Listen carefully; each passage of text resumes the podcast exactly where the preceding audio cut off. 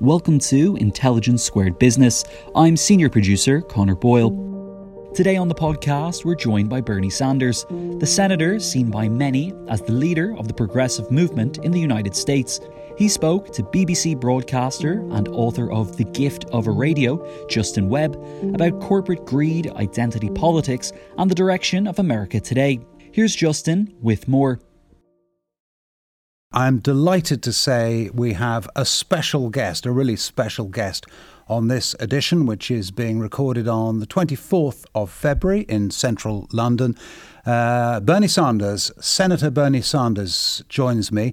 Senator Sanders uh, began his political career in 1981. He was the mayor of Burlington, Vermont. So it's a long uh, career. It's a career that has, of course, encompassed twice standing for the Democratic Party presidential nomination in 2016 and 2020. It is my humble opinion that if he had won it in 2016, he would also have won the presidency, and I think our recent history would have been very, very different, but we might get to that. Uh, he is also, of course, not. Uh, entirely a member of the Democratic Party. In fact, he is not a member of the Democratic Party. He sits as an independent. He's the longest serving independent, not just in the Senate, but ever in the history of Congress in the United States. Uh, he has written a book, and this is it. That is its title. It's okay to be angry about capitalism. Uh, and it's a book about his wider beliefs, but it's also a book that touches on some of those um, uh, runs for the presidency that I have mentioned. So, Senator Sanders, without further ado, hello. Thank you for talking to us. Well, thank you very much for um, inviting me. Can I, before we get to the wider issues, we, we have Ukraine so much on our minds at the moment, and in a way, particularly in Europe, I think much more than in the United States. Um, do you have a sense of how that war ends? I simply hope it ends as soon as it possibly can. You know, Justin, it is an unspeakable tragedy. You know, I think many of us, certainly Europeans, never expe- never expected that we'd see a war like this in Europe, uh, the worst since World War II.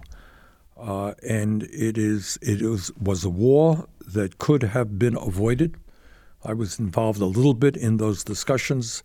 Uh, Putin had concerns, they could have been addressed, uh, but he chose another path. So all I can say is, uh, you know, I think uh, we cannot allow uh, Putin's aggression to go uh, uncontrolled. he has to be responded to, and I hope, as you know, I hope that it ends as quickly as possible, and I hope that the Russian people uh, stand up and, and understand how terrible this is, not only for them, but for the whole world.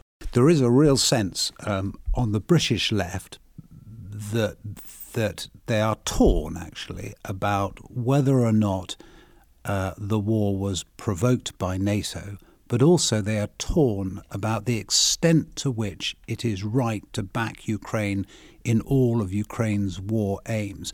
Did, do you have that? Is there that sense on the American left as well? There is, there is but I, I, I think in this one, really, as somebody who has opposed so many wars of the United States, you know, you're looking at somebody who voted against the military budget. Uh, on this one, Putin did not have to do what he chose to do. Uh, so all I can say is I hope it certainly ends as soon as possible, that there's a negotiated settlement. But I think we cannot allow Putin to run uh, roughshod over an independent country. Right, and that does mean supplying the weapons that the Ukrainians say they need. Yes. Uh, let's turn to other matters. One of the things that I, I found fascinating about your book, it reminded me of how close you came to the nomination, not not only the most recent one, but actually potentially back in, in 2016 when you were running principally against Hillary Clinton. Is, is, is that a fair thing to say that you were? It is. Look, uh, when we started that campaign, Justin, we were at something like 5% in the polls. And uh, nobody took us very seriously. Um, nobody thought that a candidate with my politics would go very far. But we ended up winning state after state and millions and millions of votes. Uh, and really, through the political establishment, into a state of shock. Uh, but at the end of the day, when you're taking on the political establishment, you're taking on the economic establishment, you're taking on the media establishment. That's a tough thing to do. So we, we lost in 2016. But what came out of that is an unprecedented uh, movement in modern American history of bringing working people and young people together to think big, not small. So we lost the election, but I think it is widely recognized that we won something enormously important. We helped change political consciousness in America and what working people have a right to expect from their government.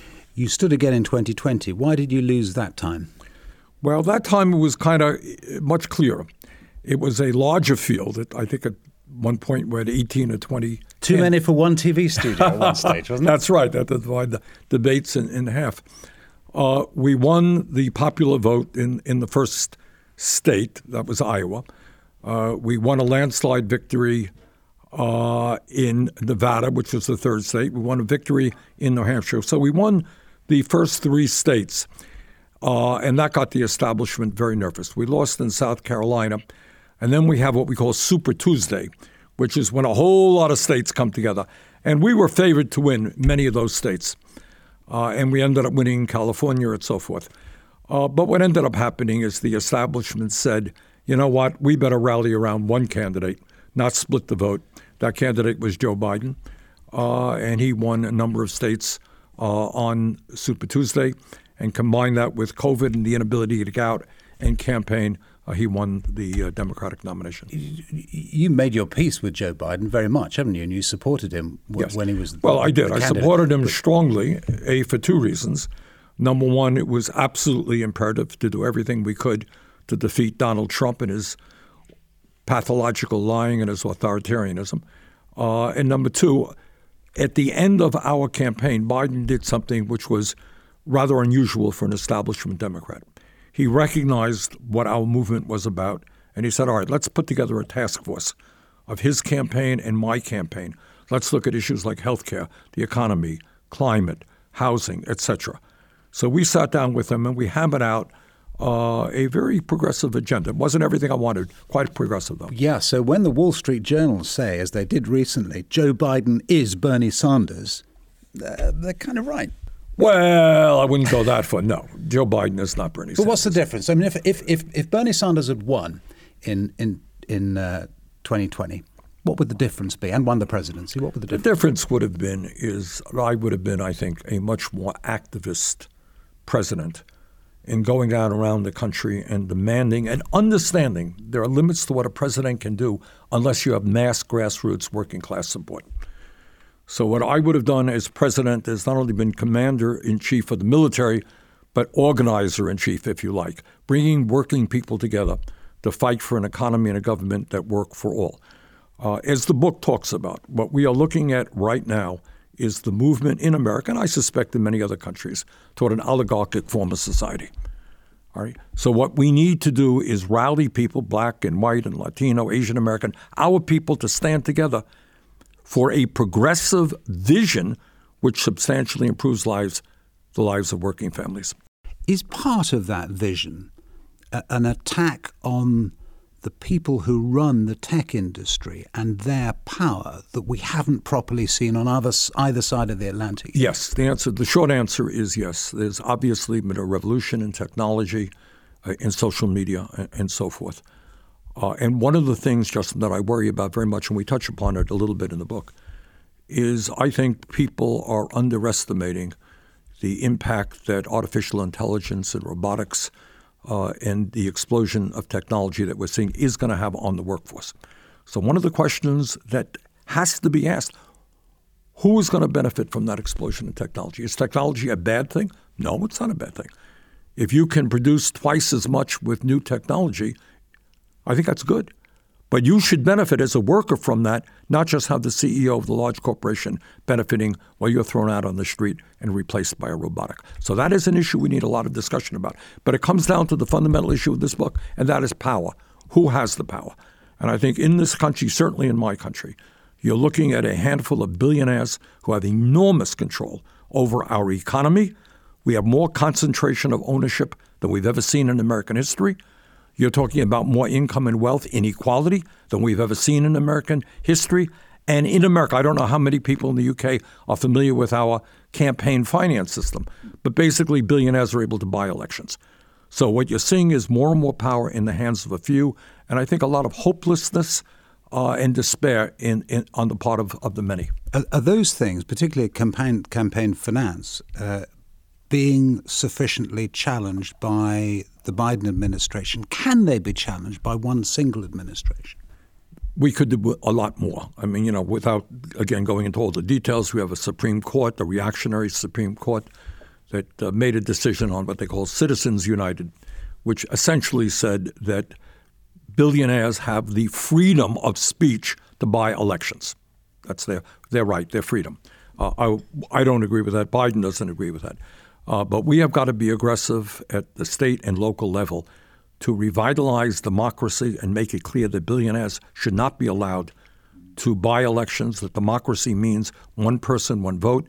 And that means not only overturning the Citizens United Supreme Court decision, and we've tried to do some of that in the Senate, uh, it also means turning to public funding of elections. How radical would you be? So there's a, a great feeling on the American left, isn't there, that the Supreme Court itself is is illegitimate. That this Supreme Court, because of the way it's elected and, and the, the, the fact of the of the way that, that the um, Senate is is set up, um, w- would you be a court packer, or would you threaten to go down that road? In other words, to appoint more justices until you had a Supreme Court that well, you felt was I, I think there are other the right ways thing. to deal with it. the problem with packing the court, as Roosevelt found out in the 30s, is. So you pack it, and the next guy comes along, he packs it, and you end up with 89 people on the Supreme Court. You know, uh, there are ways to deal with it, and I think that has to do with that ways that are constitutional uh, which allow members to rotate off of the Supreme Court. So I wouldn't be for packing the court, but it is an issue that has to be dealt with. I think one has to be very, very naive uh, not to believe that the Supreme Court has a political agenda. And in this case today, it is a very reactionary political agenda. Could I ask you another thing that, that occurred to me reading the book? And that's the kind of the breadth of the coalition. And you've referred to this coalition that, that, that supported you. Um, how fractious is it? Um, and, and how concerned are you by the identity politics that some on the American left concentrate on rather than class? And you talk a lot about class in, in the book. I, I, it put me in mind of Richard Rorty, the US political philosopher, I think is no longer with us, but read a book called Achieving Our Country many years ago, in which he said there's nothing wrong with being on the left in politics. He was, but he said you've got to be fundamentally patriotic, actually. You've still got to believe that this country can be achieved, that the things that are set out in its kind of fund, foundational documents should be achievable for everyone. And the challenge that he made, and I think the challenge a lot of people make now about the progressive left in the States, is that actually there's a lack of patriotism. There's a real feeling the whole place is, is worthless. It's irredeemably racist, irredeemably all, all sorts no, that's of things. Not, that, that is not my You don't believe that, do you? No, that's not my view, and that's not the view expressed uh, in the book. But I'll tell you what I think a modern day patriotism is. And I see that uh, a lot in young people. You know, uh, it's clear I, I, lost the election. I'm not the president. But one, one of the things we did accomplish is that uh, we won the overwhelming, not even close, uh, support of young people. And by young people, I mean people 40 or younger. And that is the future of America. So these are people who are looking not just at um, uh, minimal changes. Uh, they want uh, structural changes in American uh, society. So I think the new patriotism, and you see this in young people, young people want to roll up their sleeves uh, and get involved in transforming our energy system and having America lead the world in saving the planet. And we are working, uh, we work very hard and we'll continue to work very hard on uh, creating uh, green jobs um, and a Green New Deal, where we can create millions of good paying jobs, uh, energizing, uh, making our nation more energy efficient, and moving radically to sustainable energy. We have a major crisis in healthcare. We want young people to get involved to be doctors and nurses and psychologists. We desperately need them. We need more teachers in American society. We are tr- our infrastructure is in deep trouble. We need more sheet metal workers and carpenters and plumbers. There's an enormous amount of work to be done. And the patriotism of the moment is working together to rebuild America. I'm fascinated by that answer because you mentioned there uh, practical things and actually things that are very relevant in class based politics. What you don't mention there is the kind of identity stuff. For instance, with critical race theory, this idea that actually there are power structures, particularly to do with race, but actually in other areas as well, where you have to acknowledge first that, for instance, uh, to be white, whiteness is now an issue for some on the American left. The idea that there are structures from, from which you as an individual, however decently you behave, can't escape. No. You, you don't stress No, I don't that, accept that. Look, my experience has been, and I've seen it in the trade union movement, I've seen it in the youth movement. People can stand together whether you're black and white and Latino or Asian American, no matter what you may be. If we are have a an agenda that speaks to the needs of all people, I believe we can work together and accomplish that. But so. it's your character that matters then, not the color of your skin. Absolutely. No, we, well, when we talk about building a working class in America uh, and, and, a working class movement, uh, to a significant degree, it is a movement of people of color. Uh, because if we raise the minimum wage to a living wage, which I'm fighting to do, it will impact uh, black and brown people even more than white people, although millions of white people will benefit. But the bottom line is uh, I think what we need and cannot allow uh, us to be divided. We need an agenda that speaks to all. Our healthcare system in the United States, I know you have problems with the NHS, underfunded, it has its stresses. We have a system which spends twice as much per capita as you do, and we got 85 million people uninsured. They have no insurance at all. Over 60,000 people a year die because they don't get to a doctor on time. I got to unite. We want to unite the American people to say that healthcare is a human right. We pay the highest prices in the world for prescription drugs. Our child care system is a total disaster. Kids leaving school, fifty, hundred thousand dollars in debt. You go to medical school. Do you know how much you leave school in debt in America? Do you know how yeah, much? Staggering sum. Four hundred, five hundred thousand dollars in debt, and we don't have enough doctors. We don't have enough nurses. So what I want to see us do, and what I believe we are beginning to accomplish, bring our people together around an agenda that works for all and have the guts to stand up to the corporate elite and the big money interests who today have the power. But do you have you have the guts. Do you have the power, though? I mean, do you write in the book and, and remind us in the book about certainly your first campaign um, for the presidency, for the nomination, where you're raising small sums from a lot of people? It, it, is that the future of someone, whether it's you or whether it's someone in the future, who comes into office with that agenda? Is that how it's got to be done, and can it be done? Well, and let me answer it in two ways. Number one, long term, we should have public funding of elections. People should not have to hustle and spend their lives raising money. Number two, um, what I am very proud of is that as a result of our campaign, and people said, wow, you can really run a credible campaign on small dollar donations. Many candidates for Congress and the Senate started to do that, became less dependent on big money interests. So, right now, and this is to me a note uh, uh, of real optimism, we have more strong, underlying strong, progressives in the U.S. House of Representatives than any time in the modern history of this country. Young people, often people of color, stood up, got elected, and they're doing a great job in the House. Do you have a sense of what um, you're supporting President Biden, and I think you expect that he will stand again, and we all expect that he will, will stand again. Um, if the Republicans this time round choose a younger person, perhaps Ron DeSantis, perhaps someone else, does that affect the equation, do you think, when it comes to the Democrats' choice? No, I don't think so. I think if, if Biden chooses to run, he will be uh, the nominee. I think we should not, uh, you know, Trump is nobody. He's a little bit crazy, or maybe very crazy, but he's not stupid. Uh, but I don't think he is their strongest candidate. I think it's possible DeSantis, somebody else, uh, could be a stronger candidate uh, because they are not carrying the incredible baggage uh, that Trump is carrying one of the issues that uh, I think points that our campaign made is that Democrats are losing the support of a lot of working class people, significantly whites, but increasingly Latinos and even uh, black workers.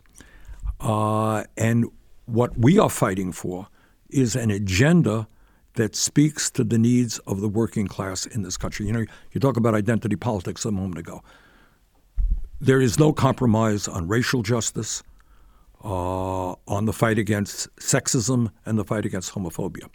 But where the Democrats in recent years, and we have a whole chapter on this in the book, have been weak, and people perceive it, they have, to a significant degree, turned their backs on the working class, whether you're white, black, Latino, Asian American, whatever. They've turned their backs, and we have to move once again uh, to be the champion of working families in, the, in, in, America. And you think Biden can do that? And in the sense, then his age won't matter, even if the Republicans come up with a much younger it's candidate. Not, age is not the be. issue. What is the issue is is policy, is a willingness to take on powerful special interests. Let me give you an example. Uh, we have seen in the United States in the last several years uh, an uptick in trade union organizing. More and more workers want to become members of unions. What we are also seeing at the same moment is companies like Starbucks and Amazon engage in vicious union busting efforts. We need the president, we need the Congress to say to these companies, you cannot break the law. Workers have the right to join unions. We want to build the trade union movement in America because the middle classes continue continues to be in decline. That I have not yet seen, that kind of energy from the White House. I want to see it. Wider thought before we end. How much trouble is America in? Because the, the, the kind of picture that we have of the United States is not just that it's fractured, but that there's this real hatred that has built up between individuals now, and a movement, a physical movement, a part of of people. Uh, you live, come from one of the more peaceful corners of the United States, Vermont, mainly full of trees uh, and lovely places. The rest of America isn't like that, is it? How worried are you about the whole enterprise? Well, I am. Uh, obviously, everybody is familiar with January 6th. I was there. Uh, it was a horrible moment, uh, not just you know on, on a personal level, uh, but for what it means in terms of where the United States uh, is at. Um, so that divisiveness, that division remains. It's real. Uh, but this is, you know, what I would also say to people who worry about the future of America. Uh, on issue after issue, it turns out that we are not divided.